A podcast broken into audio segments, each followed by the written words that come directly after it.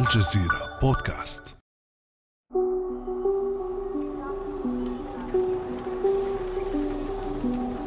على خطوط المواجهة داخل ممرات أحد المستشفيات خارج العاصمة لندن قضى الجراح من أصل سوداني عادل الطيار نوبته الأخيرة في دوام العمل ليشعر بعدها بأن صحته ليست على ما يرام.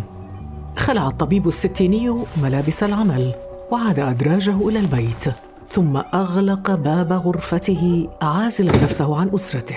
ما عجبني يعني حاله بقى لسه مدهور شديد يعني كده فتران تعبان. وجاته زي جاو زي إسهال كده دايرية ف آه فكان ما كويس. قمت أنا اتصلت على بنتي هي دكتورة برا قلت لها أنا أبوك ده ما عاجبني. يعني صحته كده تعبان و وبعدين لما يتكلم كده عنده مشكلة في في في, في النفس بتاعه في في في الكلام أثناء الكلام كده.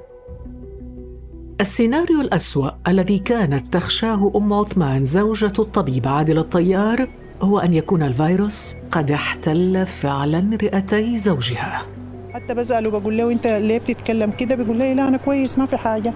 فانا حاسبه إنه ما كويس نفسه في الكلام بي ما ما ما بكمل ما بيقدر يكمل ال- ال- الجملة. لم تمضي سوى أيام قليلة حتى فتك الفيروس بالجراح عادل الطيار فكان أول طبيب بريطاني يلقى حتفه في المعركة مع الفيروس رحل عادل الطيار بعد أن أدى واجبه في خطوط المواجهة الأولى مع الفيروس لاحقا بعشرات الأطباء والممرضين والعاملين في المستشفيات الذين قضوا في هذه المعركة فكيف يواجه أصحاب البدلة البيضاء كورونا؟ وما مدى الدعم الذي يحظون به من الحكومات؟ وما الذي ينتظرونه منا؟ بعد أمس من الجزيرة بودكاست. أنا خديجة بن جنة.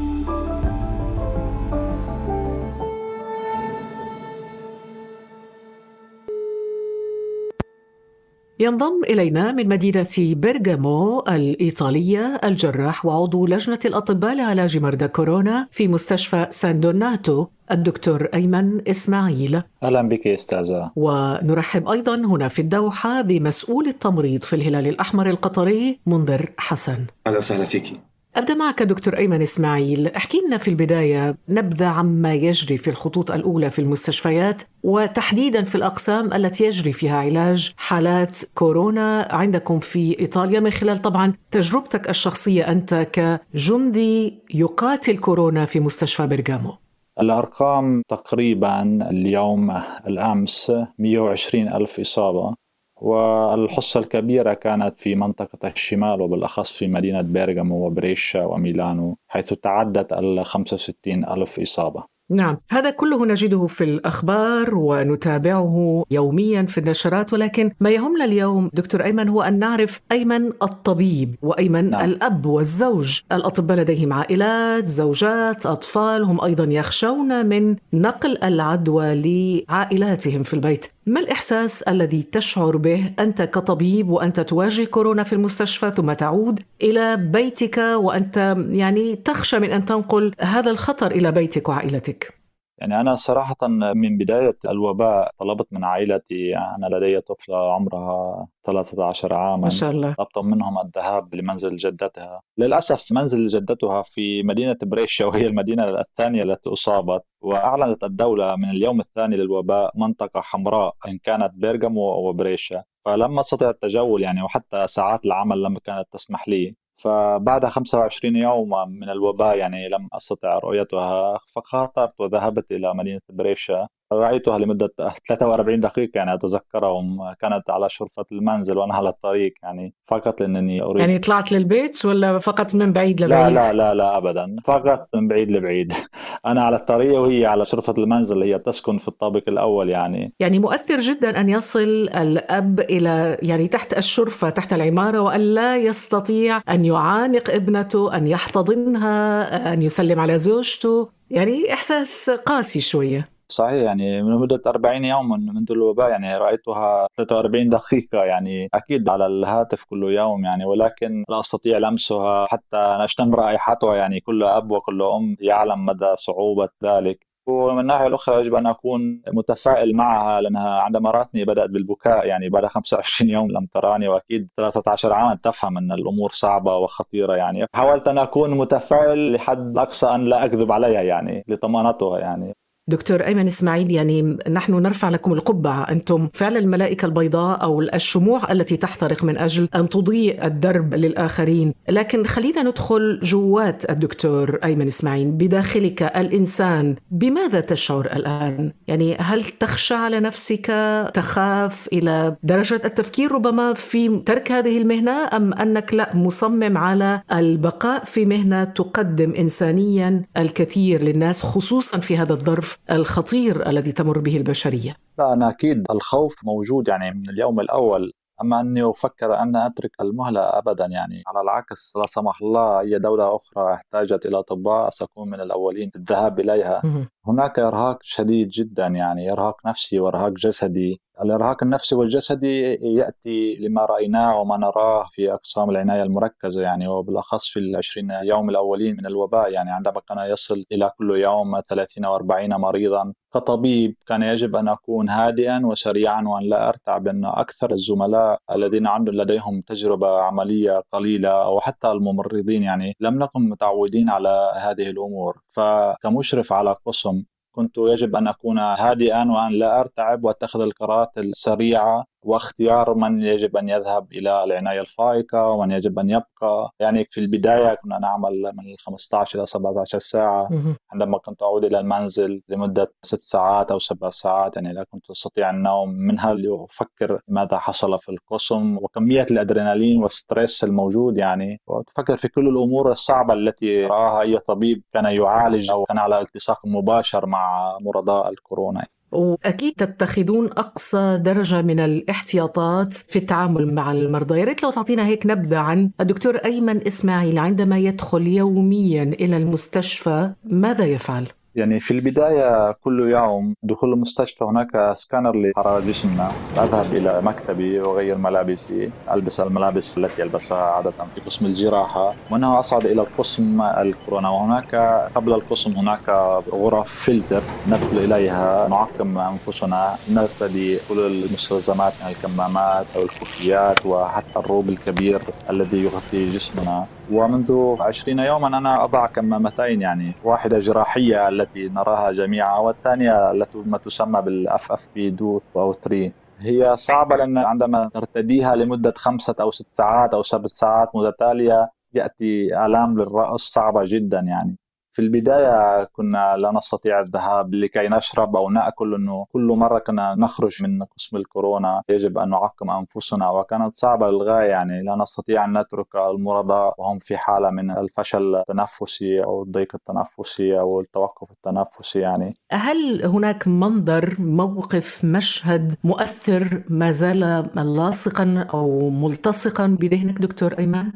المنظر الصعب الذي أعتقد إني لن أنساه ابدا عندما ترى المريض في آخر دقائق من حياته وهو يفارق الحياة يعني أكثريتهم الذين كانوا موجودين في العناية المركزة نضع لهم كاسك يعني السباب للتنفس وهو صعب جدا يعني يعذب. صحيح أنه يعطي الأكسجين ويساعد على التنفس لكن صوته قوي ومزعج ويضغط على رأس المريض. يعني بعض المرضى طلبوا منا نزعه لأنه لا يستطيعون تحمله. فمنهم من طلب منا إبلاغ أقربائهم لكي يروهم وبالفعل يعني بعض الأقرباء كان لهم جرأة للحضور بوداعه. يعني تراهم ينظرون إلي لا يستطيعون لمسها ومعانقتها عن بعد يعني تشعر بالعجز الكامل أمام ذلك. وبالأخص عندما ترى بعض المرضاء يعني في آخر دقائق في حياتهم يطلبون منك أن تمسك يدهم وأن تبقى معهم لكي لا يموتوا وحيدين يعني مم. يعني أعتقد الموت من توقف التنفسي من مرض وتمسك كورونا. يدهم؟ تضع يدك نعم في نعم أيديهم؟ نعم نعم. يعني حتى البارحة هناك مسنة بعمر ال 83 سنة يعني بعد سبعة أيام من العلاج والتنفس ليس الأنبوب يعني لأنه الأنبوب لم نكن نستطيع أن الأنبوب التنفسي فبكيت في العناية المركزة والبارحة قد فارقت الحياة يعني وكانت مريضتي منذ. أكثر من 15 يوما يعني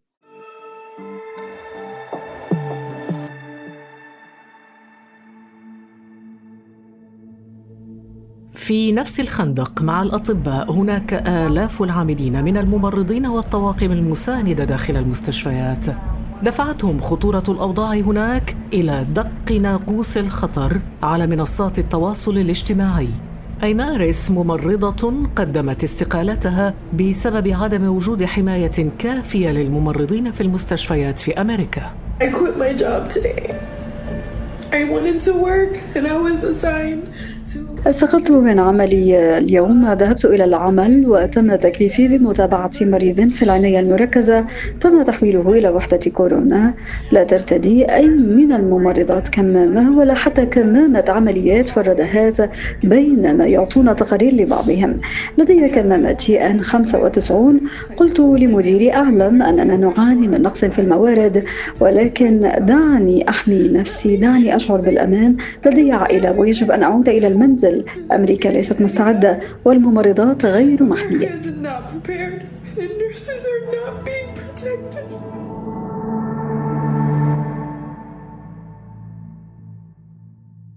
أنتقل الآن إلى الأستاذ منذر حسن رئيس الممرضين في الهلال الأحمر القطري. أهلا وسهلا بك. أهلا وسهلا فيك. أستاذ منذر أنت كرئيس الممرضين بالتأكيد دوركم في هذه الفترة وهذه المرحلة الحرجة التي يمر بها العالم مهمة جدا. حدثنا عن المخاطر التي يمر بها الممرضون أثناء تعاملهم مع حالات كورونا. لا شك أن الممرضين والأطباء وباقي الاستاف الطبي يشكلون خط الدفاع الأول في التعامل مع هذا الوباء. التعامل مع الحالات المشتبه بإصابتها أو المصابة يتطلب أخذ احتياطات معينة ومنها ارتداء وسائل الحماية أو السلامة الشخصية أو ما تسمى في اللغة الإنجليزية بال PPE من كمامات وقفازات و gowns وهذه الوسائل يتم ارتدائها وخلعها بأسلوب معين لمنع إصابة ال staff الطبي. طب في تدابير وإجراءات تتخذ في حالات استثنائية كالتي نعيشها اليوم غير التدابير الاعتيادية التي نعرفها جميعا والمتعلقة بالدور الطبيعي للممرض.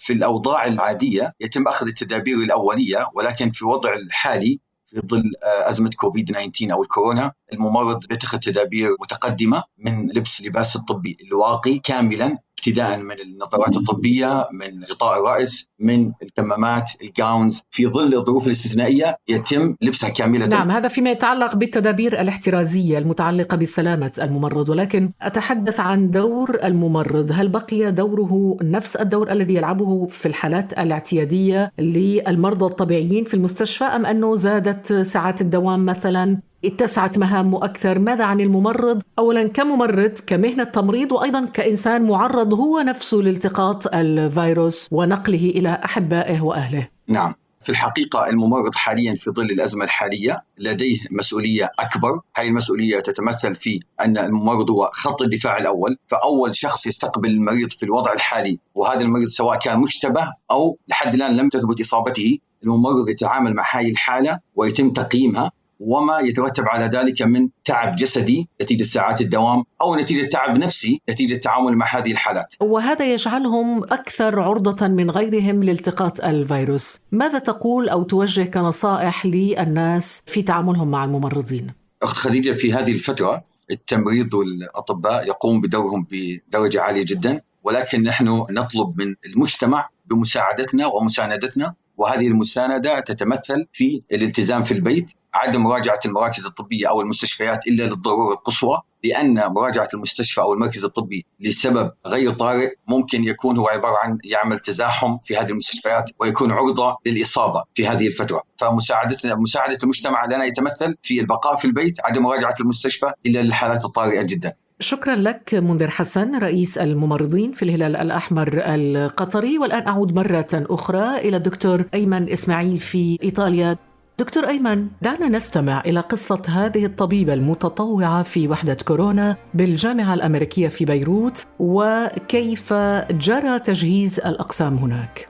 بعد أول حالة إجت لعنا positive على مستشفى رفيق الحريري آه، وانفتح باب التطوع لمواجهة هذا المرض. قررنا أنا وتيم معي إنه نعمل وحدة كورونا لنواجه آه، كورونا فيروس اللي اجى لعنا جديد على البلد. اعداد المرضى عم تزيد كل يوم.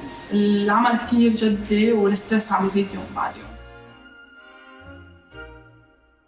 دكتور أيمن إسماعيل ما أهمية تزويد الكادر الطبي اليوم بالمتطوعين خصوصا في هذه المرحلة الحرجة؟ لها أهمية كبيرة جدا جدا يعني فقط لذكر بعض الأمور يعني عندما كنا في القسم في قسم العناية المركزة وكان يتواجد من الأربعين إلى خمسين مريض حصل في بعض الأوقات هناك أكثر من مريض ستة أو سبعة أحوالهم تراجعت بشكل مفاجئ في نفس الوقت فشل تنفسي وكنا فقط ثلاثة أطباء فثلاثة أطباء لمعالجة ستة أو سبعة مرضى في توقف تنفسي أو فشل تنفسي من الصعب جدا. يعني اضطررنا بعض الأحيان أن نضعهم جميعا في غرفة واحدة لكي نستطيع أن نكون بقرب من المرضى ومساعدتهم وهي أمور غير صحية بحد ذاتنا الأطباء كلما كانوا كثر كلما كان أفضل للمريض والمرضى لمعالجة هذا الوباء. طب دكتور أيمن إسماعيل يعني واضح أنه بعض الدول الآن بدأت تعي بالفعل أهمية الطاقم الطبي حتى أنه الرئيس ترامب فتح باب أمريكا للمهاجرين الأطباء مرحبا بالأطباء المختصين في علاج كورونا. هل الحل فقط هو جلب الأطباء والمختصين وبذلك تحل المشكلة في مواجهة الوباء؟ لا لا ابدا ليس هو الحل الوحيد يعني لا يكفي أن يكون عدد الأطباء كثر. يجب أن يكون هناك كل المستلزمات الطبية يجب أن تكون هناك الأدوية الكافية لمعالجة كل المرضى. يعني فقط على ذكر المثل يعني أي مريض تحت التنفس الاصطناعي مع الأنبوب في الجهاز التنفسي يوميا يحتاج ل 50 دواء 50 نوعا من الأدوية. إن كانت أدوية للتخدير وأدوية للضغط وأدوية لباقي الجهاز التنفسي. وبعد ذلك الأجهزة التنفس يعني وهي الأهم وبعد ذلك أيضا الملتزمات الطبية يعني وبالأخص كما ذكرت حضرتك في أمريكا يعني رأيت بعض الصور إن كانت صحيحة أو لا يعني بعضهم لا يمتلكون حتى الكمامات يعني أن تذهب الأطباء ولو كانوا 100 طبيب إن لم يكونوا معهم كل المستلزمات لحمايتهم. الأطباء يخدمون يوما واحد وفي اليوم الثاني سوف يصابون بالفيروس ويكون عبئا على النظام الصحي أكثر من أنهم شيء يساعد في معالجة المرضى. دكتور أيمن في ظل هذا الضغط الذي يواجهه الأطباء معظمهم أجمعوا على رسالة واحدة للناس ابقوا في منازلكم. وهنا سنستمع إلى طبيب يعني بح صوته وفاضت عيناه بالدموع وهو يطالب الناس بالالتزام بالبقاء في منازلهم. ليلنا ليل ولا نهار نهار مستمرين. وما تقدر تغمض عيوننا من التعب ومن القلق. ضحينا بحياتنا من أجل حياتكم. اللي أرجو عندكم أجر نفسكم ببيوتكم. وفي مبادرة عالمية نشر أطباء بأصواتهم رسائلهم على هاشتاغ الأطباء العظماء. نواجه اليوم أكبر أزمة صحية في حياتنا. ابق في منزلك. هذا وقت حاسم. هذا ليس تدريبا. إنها فرصتك الوحيدة. ابق في منزلك. جميعنا يمتلك الخيار. إن اخترت البقاء في منزلك ستحفظ الأرواح. رجاء ابق في منزلك. أنا أعرف أين أطفالي. أين أطفالك أنت؟ ابقهم في المنزل وابق في المنزل. دكتور ايمن إسماعيل ربما البعض لا يأخذ هذه النصيحة أو هذا الإجراء المتعلق بالتباعد الاجتماعي والبقاء في المنزل على محمل الجد، إلى أي حد ترى هذه المسألة مهمة؟ وهل من رسالة توجهها للناس؟ المواجهة الأولى والخندق الأول والأساس في مواجهة الوباء وباء الكوفيد 19 هي الالتزام والحجر المنزلي ومنع انتشاره. إن كان من تقليل عدد الإصابات ليعطي الوقت الكافي والإمكانيات الكافية للزملاء الأطباء في أي دولة كانت لمعالجة من يصاب. وإن كان من العدد الإجمالي يعني عندما يصاب القليل هناك اموات قليلة وهناك احتمال أن لا نخسر أرواح أشقائنا وأحبائنا وأولادنا.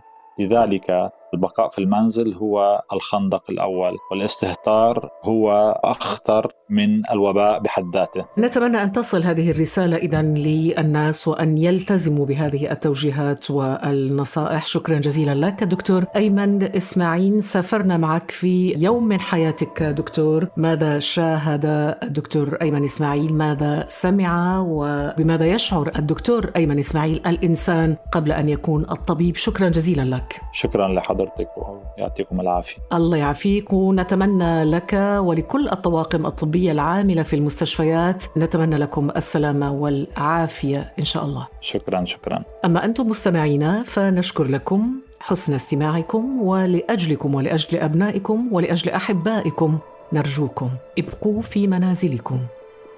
كان هذا بعد أمس.